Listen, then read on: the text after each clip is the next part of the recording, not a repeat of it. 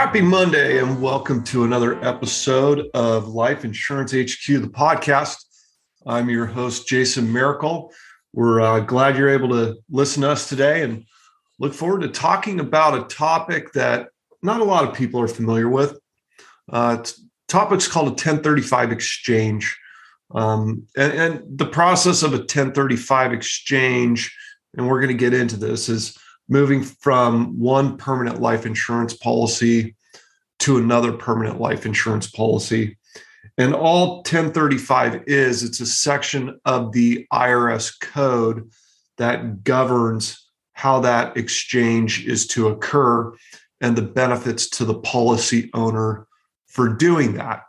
A lot of people are more familiar with a 1031 exchange and a 1031 exchange is simply when you sell a uh, building or a home and you have a certain period of time to put that money into a new home without recognizing income taxes on the gain. And a 1035 exchange is very similar, except it's done with an insurance policy. So 1035 exchange is is a, a, a part of the Internal Revenue Code, and it allows, as mentioned previously, policy owners to exchange one life insurance policy for another. They can also exchange a life insurance policy for an annuity. They can exchange an annuity for an annuity. What they can't do is exchange an annuity for a life insurance policy. So today we're going to focus mostly on, actually, not mostly, entirely on life insurance 1035 exchanges, because after all, this is the Life Insurance HQ podcast. And so let's get into uh, how it works. So, a, a, a, life insurance 1035 exchange allows policy owners to make tax free exchanges of policy values from an existing policy to a new policy when doing a 1035 exchange, what happens is the original carrier of the existing policy will transfer the policy values directly to the new life insurance carrier that is issuing the new policy. So the policy owner will never actually take receipt of policy values. They are exchanged between insurance companies. Um, now, certain carriers do make it very difficult to do 1035 exchanges. So when you do these, well, there are a lot of benefits that we're going to get into. Understand that um, carriers, especially the one who's losing, let's just call it the cash value, can create a lot of obstacles uh, in order to send it to the new carrier. Now, there, there really, in my opinion, are two main reasons that people do uh, like to do 1035 exchange. The, the first one is um, they're in a position where their cash value is greater than the sum of premiums they've paid into the policy. And so let's say they've put $100,000 over the years into the policy, and now we've got a, a, a cash value of, let's just call it $250,000. Well, if we were just to surrender that policy call the insurance carrier and say, hey, listen, I'd rather have my 250 than uh, have the coverage. The carrier is going to send you the 250 back, but you've got a $150,000 gain. So we've got $250,000 in the policy. We've got a $100,000 basis. So we have a $150,000 gain. What's going to happen is at the end of the year, the insurance carrier is going to send you a 1099R recognizing the gain of $150,000. Now, what makes that gain unique is it is going to be subject to ordinary income taxes. So, on a $150,000 gain, let's just say you're in a 30% tax bracket, which you're probably in a little bit higher of one. But let's just say it's 30%. Um, it's $45,000 that you'd owe in taxes. And so there are so so a, a 1035 exchange might make sense, um, especially depending on what the design is. Okay, we're going to talk about that a little bit later. The other thing it allows us to do is preserve our cost basis. Okay, so in our prior example, we had a cost basis of $100,000. Well, when we go to um, let's let's kind of flip the script. Let's say I have a hundred thousand dollar cost basis and I only have seventy thousand of cash value. And let's say you do a review of that policy and it makes sense to consider um, acquiring a new policy. Well, when that 1035 exchange occurs, the, the new policy is going to recognize the same basis you had in the old policy. So you're not losing in that example $30,000 worth of basis. So when it comes over, it holds on to it, um, which can create a benefit down the road. There are situations where um, it may make sense to explore alternative strategies, um, but but that's a big reason to do it. Now, when you're doing a 1035 exchange, the, it's very important.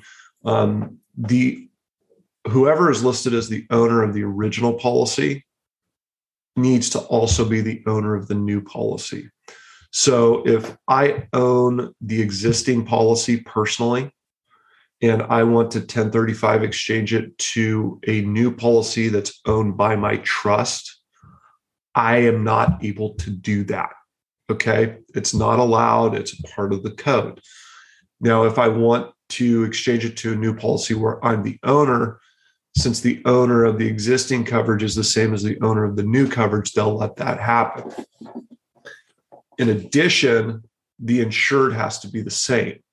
So I've got, in fact, we're working on a, uh, with a client right now where we have an individual policy insuring the husband, but they're at a point in life where survivorship policy makes a survivorship policy makes more sense which insures the lives of both spouses and pays the death benefit on the second death. It's a lot less expensive of a policy, so we're able to secure a significantly more amount, uh, significantly more uh, higher death benefit. Um, and so we'd ideally like to do a 1035 exchange because he's got existing policies with quite a bit of cash value in them. Um, but because we have different insureds and we're ultimately going to have different owners, we're not going to be able to do a 1035 exchange. Um, we're, we're, taking a different approach there, and it's it's unfortunate that we're not able to do that. Um, but that's the reality of the situation. So let's let's talk about the benefits of doing a 1035 exchange, um, other than tax avoidance and preserving our our policy basis you know there are and this isn't applicable all the time okay? It's just some of the things we're seeing some of the things we've seen in the past. Um, you may be in a policy that you're say putting in i don't know a thousand dollars a month and you've built up some cash value and you've got a million dollars of coverage whatever the number is. I in fact uh, i have some real numbers. Uh, let me share these with you. So let's uh, let's take a 45 I, we had a client that we did a, a review for and this 45 year old with a $1 million whole life insurance policy. And the annual premium was $12000 a year and he purchased the policy uh, 20 years ago so he's now 65 he has a cost basis of $240000 and he has policy cash values of just under 370,000 I'm sorry, $317,000. So he's got uh, just over a $75,000 gain in the policy. And he's 65 now. And he, he, we looked at the policy and it's a good policy. Some of his goals have changed a little bit. Um, but he wanted to look at reducing his ongoing premiums um, because they were going to continue for his whole life. And so we looked at just securing a million dollars of coverage and doing a 1035 exchange of the $317,000. And we used a current assumption universal life policy, a little bit different. We'll do another episode on that. Um, but by doing that, we were able to reduce the annual premium for the remainder of his life from 12,000 to 2,000. Okay. It's not a total apples to apples comparison, but it made sense for him because we could, re- you know, he's getting ready to retire. He's looking at, you know, reducing some of his expenses. Uh, in this situation, we were able to reduce that twelve thousand dollars of annual premium or monthly premium in that case down to a, a, a total two thousand dollar outlay per year for a million dollars of coverage. So a 1035 exchange can help in reducing ongoing costs. As we all know, things change, the prices of things change. Even though we might be older, there may be some uh, carrier out there that may have a better product or a product that fits your situation um, a little bit better. Then the other thing we looked at with the same client is well, what if we just kept the same $12,000 premium and still did a 1035 exchange? And again, we we looked at and ran current assumption universal life policies. And assuming we pay $12,000 a year, we could increase the coverage from 1 million to one and a half million. So that was pretty good, uh, pretty good opportunity for him. Um, and then we also looked at, hey, what if what if we want just guaranteed coverage? So we don't want to current assumption universal life is subject to certain current assumptions. Those assumptions being the crediting rate, the current crediting rate, um, and the current cost of insurance. We looked at a guaranteed policy because there's no moving parts. As long as we make the premium payment, the insurance carrier has a con- contractual obligation back to us to pay that death benefit and they can never change the premium. And so we we like those kind of contracts right now. Um, uh, they're a little bit more expensive but i think over time they will ultimately end up being less expensive. So we looked at a guaranteed policy again doing the 1035 exchange of the same $318000 amount. And the annual premium was $7000 for a million dollars of coverage. So we were able to reduce the, the the contract premium by 5000 and keep that million dollars um, uh, of coverage. Uh, then we ran kind of what i called a uh, you know kind of a fun run um, to see what this thing really does. And this the, the next situation is situations where hey i don't i don't even need the coverage anymore but i've got this taxable gain and i hate taxes more than i hate life insurance right? Um, what can you do for me? And so this was a situation where we wanted to uh, potentially reduce the face amount as much as possible, bring the bring the money over from the old policy into the new policy, and not make any premium payments, and then see if at some point in the future we might be able to pull money out of the policy through withdrawals and loans on a tax-free basis. And so we brought, we looked at, okay, we're going to bring over the 318,000. And ultimately, what we were able to do is we, we used an index universal life policy. We didn't make any huge assumptions. I think we assumed a crediting rate of 5%.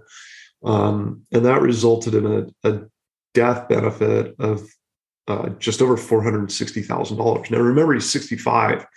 So he's a little bit older uh, for utilizing this strategy, but it's still made sense. So what we did is we secured the 460 and uh, we just let we let we let that 1035 exchange money sit in the policy for 10 years and beginning in year 11 for 10 years it was projected that he was going to be able to access $44,000 per year tax free so we brought over $318,000 instead of paying taxes on that $75,000 game, we brought it into the policy.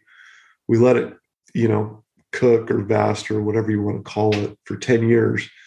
And then we were able to pull out $440,000 on a tax free basis.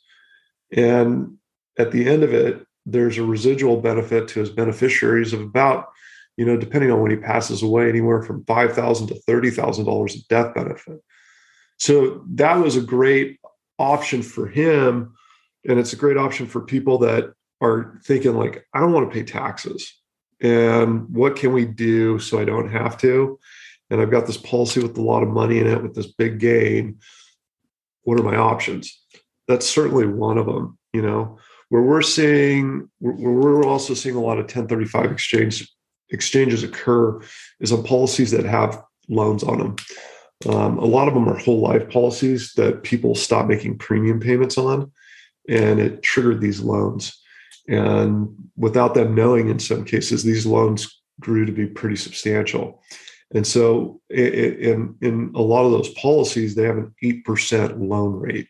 And it's really disadvantageous right now to have those 8% loans because the policies aren't getting credited anywhere near 8 and so with a lot of those policies with policy loans i mean we've got one client we're working with right now. He's got a 1.3 million dollar gain in his policy with zero basis.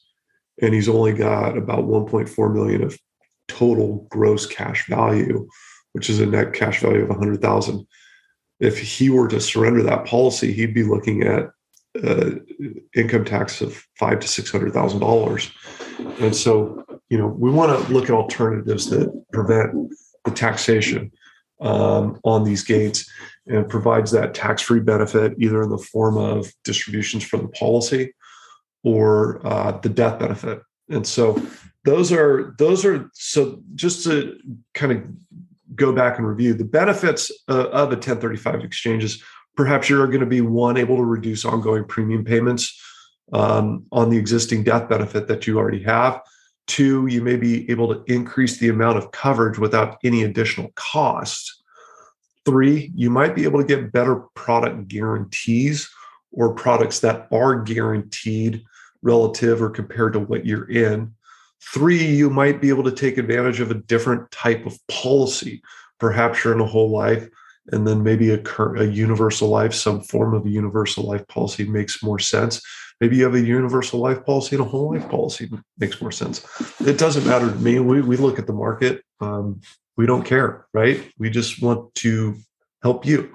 And, and then the last the last reason to do it is is you know you've got existing policy loans on on, on coverage and you need maybe a more efficient product or a product with better loan terms and uh, and that could be a huge huge benefit for you. So eh, listen 1035 exchange don't work every time. Um, we encourage you to hopefully work with us or, or, or somebody who knows what they're doing um, to make the right recommendation for you. Uh, if you'd like to learn more uh, or explore some of your existing coverage you can reach us at lihq at mericleco.com that's M as in Mary, E R I C L E C O dot com. You can get more information on 1035 exchanges at mericleco.com. Again, that's M as in Mary, E R I C L E C O dot com. Um, we hope you enjoyed today's episode. We look forward to catching up with you again next week. Um, hopefully, you're either having a great week or enjoying your great week. So we'll we'll look forward to talking to you soon. Thanks so much.